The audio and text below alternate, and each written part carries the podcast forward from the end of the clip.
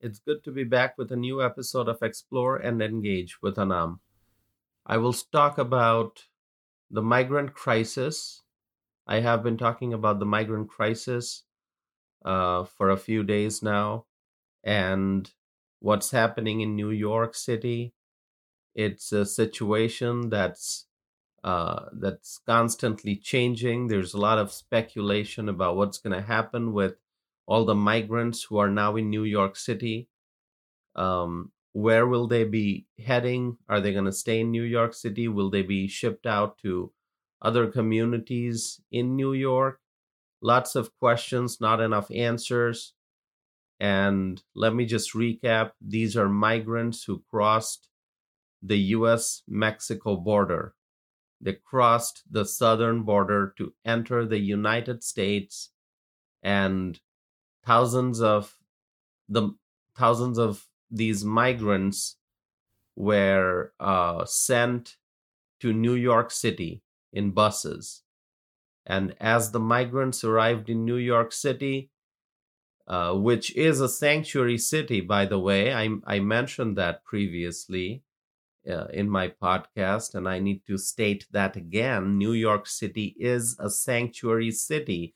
What that means is that people who arrive in New York City, according to the liberal leaders of New York who uh, declared the city to be a sanctuary city, it means that people who are arriving in the city, they get to stay, that they will find a sanctuary, that they, they will find a place to stay, that they won't be turned away.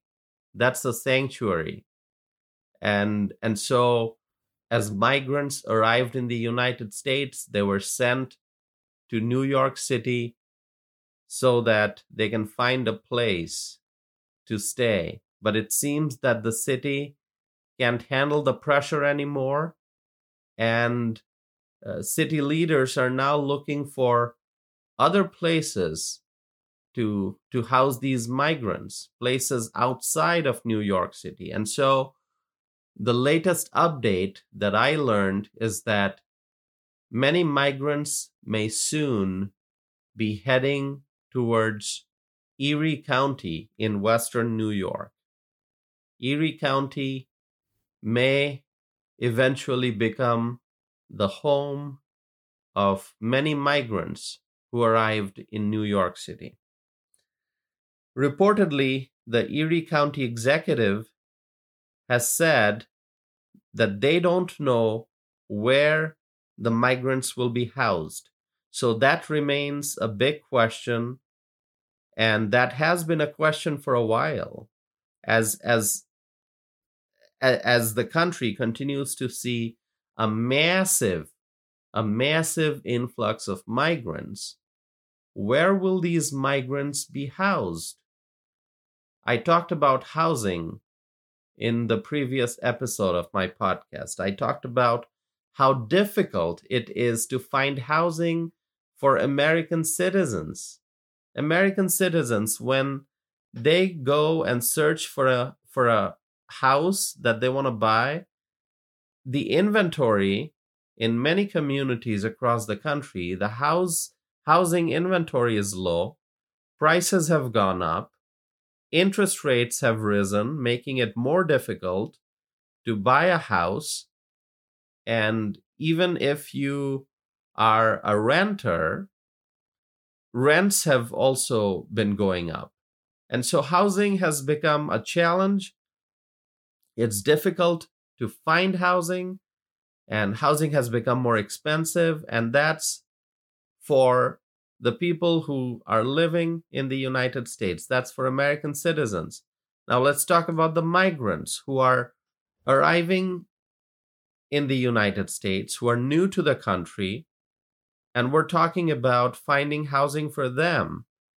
No wonder it's a challenge. And, and so the question is where will these migrants be housed when they go to Erie County in western New York? As I said before, according to the report that I read, the county executive has said that they don't know where these people will be housed. And so housing continues to be a big issue. there isn't enough housing and and and so uh, you know we saw in new york city that uh, the city put many migrants in school gyms and in chicago many migrants were housed in police station lobby. And you can you can go search on the internet and and and see many more examples of places where city leaders decided to put the migrants you know school gyms police station lobby and and there are other examples. So you can go and search for all of that on the internet do your own research. But the bottom line here is that housing is a big challenge. And so this is a crisis no doubt that this is a crisis.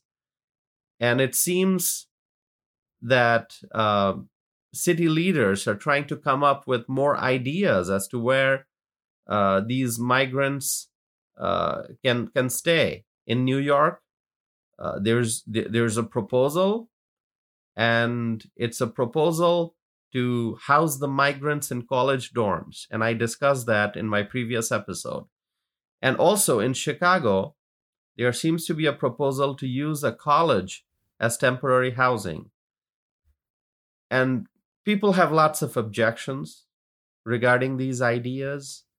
Um, you know, I raised the question in the previous episode that is it fair uh, to house the migrants in college dorms free of charge, the same college dorms that students have to pay for. When students live in those dorms, they have to pay for that. But the proposal is to house these migrants free of charge in the same college dorms. So there's a question of fairness. You can check out my previous episode if you want um, to listen to uh, the the comments I made uh, yesterday. But no doubt that this is a big crisis, and it's not just a crisis in New York City and Chicago, both of which, by the way, let me tell you again, both of these cities are sanctuary cities. New York City and Chicago, both are sanctuary city. But now it seems that as people are showing up, as migrants are showing up, the city leaders are starting to realize that it's very difficult to be a sanctuary city. And in, in, in the case of New York, New York City is trying to send migrants to other counties, and those counties are saying that no, no, no, we're not sanctuary counties. You chose to be a sanctuary city, New York City. So if you want to keep the migrants, you can house them in your own city and not send them out to other counties because those counties did not declare themselves to be sanctuary counties. Imagine what the American communities at the US Mexico border are going through. The communities that are close to the US Mexico border. As the country experiences an influx of migrants, what are the border communities going through? People are struggling in those communities. Those communities are facing tremendous pressure because let me let me remind you my friends since President Joe Biden took office, millions of migrants have entered the country. And let me tell you, you, you see a lot of people coming in now, and they are asylum seekers, as they are called, but millions of people have entered the country illegally since President Joe Biden took office. People who crossed the US Mexico border to enter the country illegally. They violated our country's laws. They came in without permission, without authorization. And so we have seen massive illegal immigration. And now, and now that Title 42 has been lifted, uh, it was lifted uh, some days ago. Our country is see- seeing a massive influx of people who are who are uh, seeking asylum in the United States.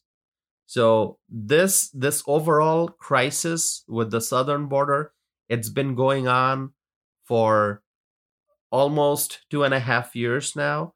Because let me remind you again, when President Donald Trump was in office, he brought the situation, the the the border crisis under control to a great degree because his administration was focused on enforcing our nation's immigration laws and his administration was focused on securing the border.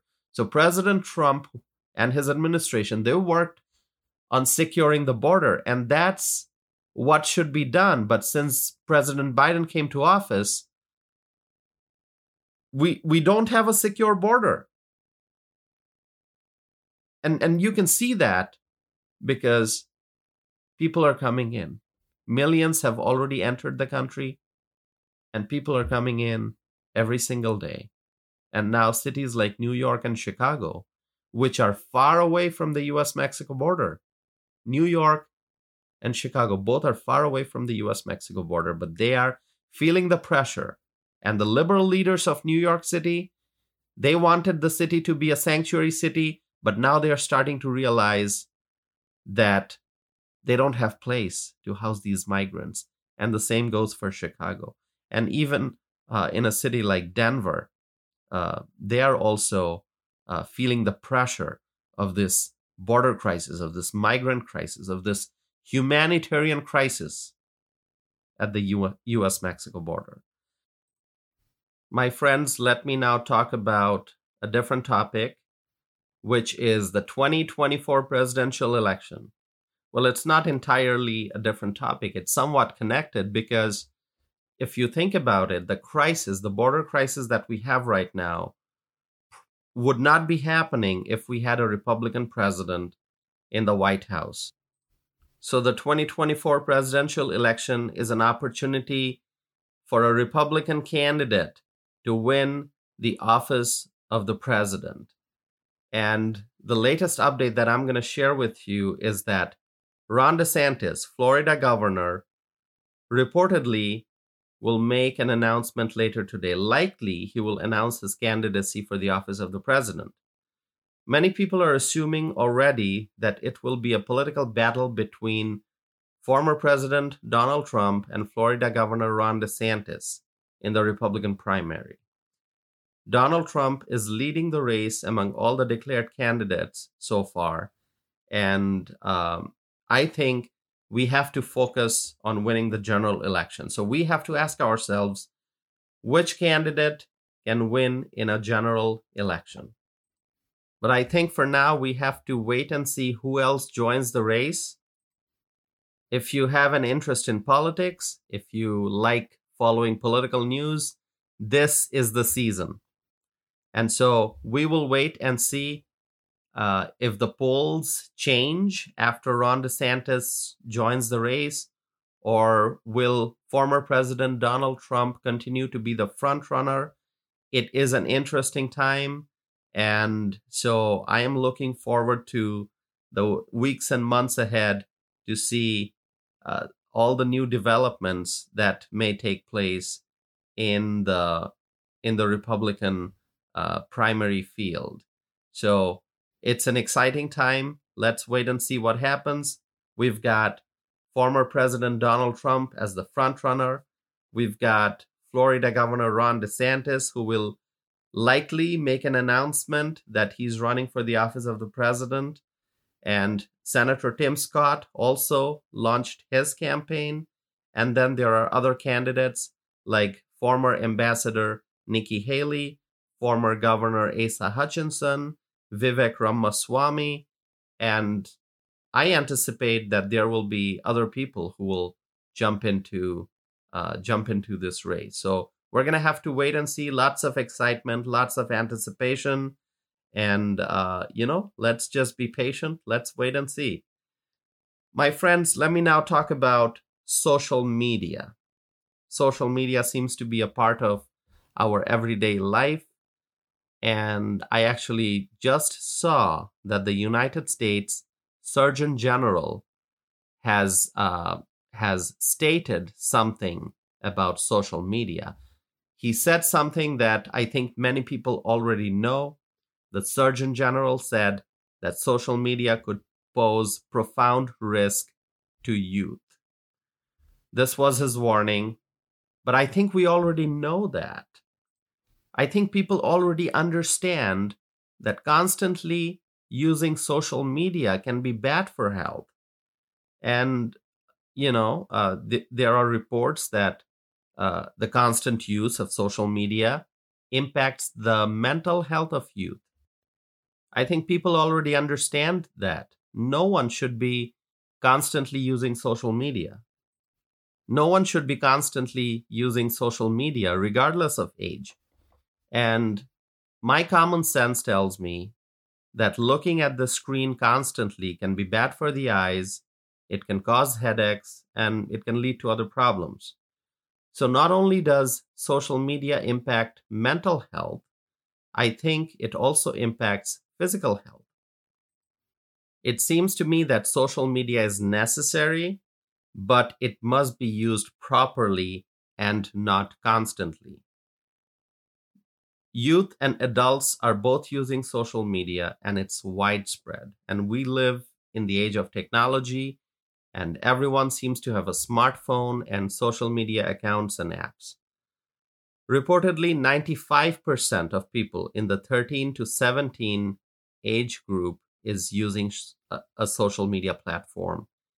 And more than a third are saying that they use social media constantly. I think we need to take a break from social media and read a book. Read a novel, read some poetry, read a collection of short stories. Read a book. And I think it's the parents' responsibility to ensure that their children are not using social media constantly. The parents must take action to ensure the healthy growth of their children. People across the world are now connected. A person can upload a social media post.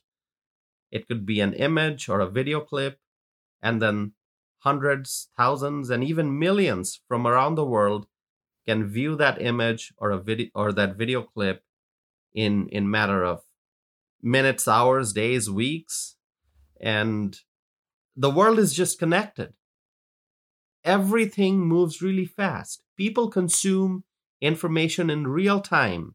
They can check their notifications constantly.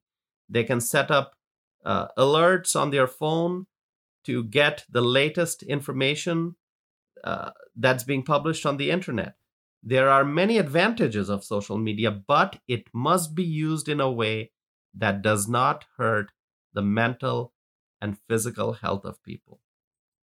I think that social media is a part of our life we cannot avoid it completely, but it must be used in a proper way and not constantly. Share with me your thoughts and comments. I am curious to know what you think. Please visit my website, tawsifanam.net. Send me a message. Stay connected with me. And that's all I have for today. Share with me your thoughts, and I hope to be back again with a new episode of Explore and Engage with Anam.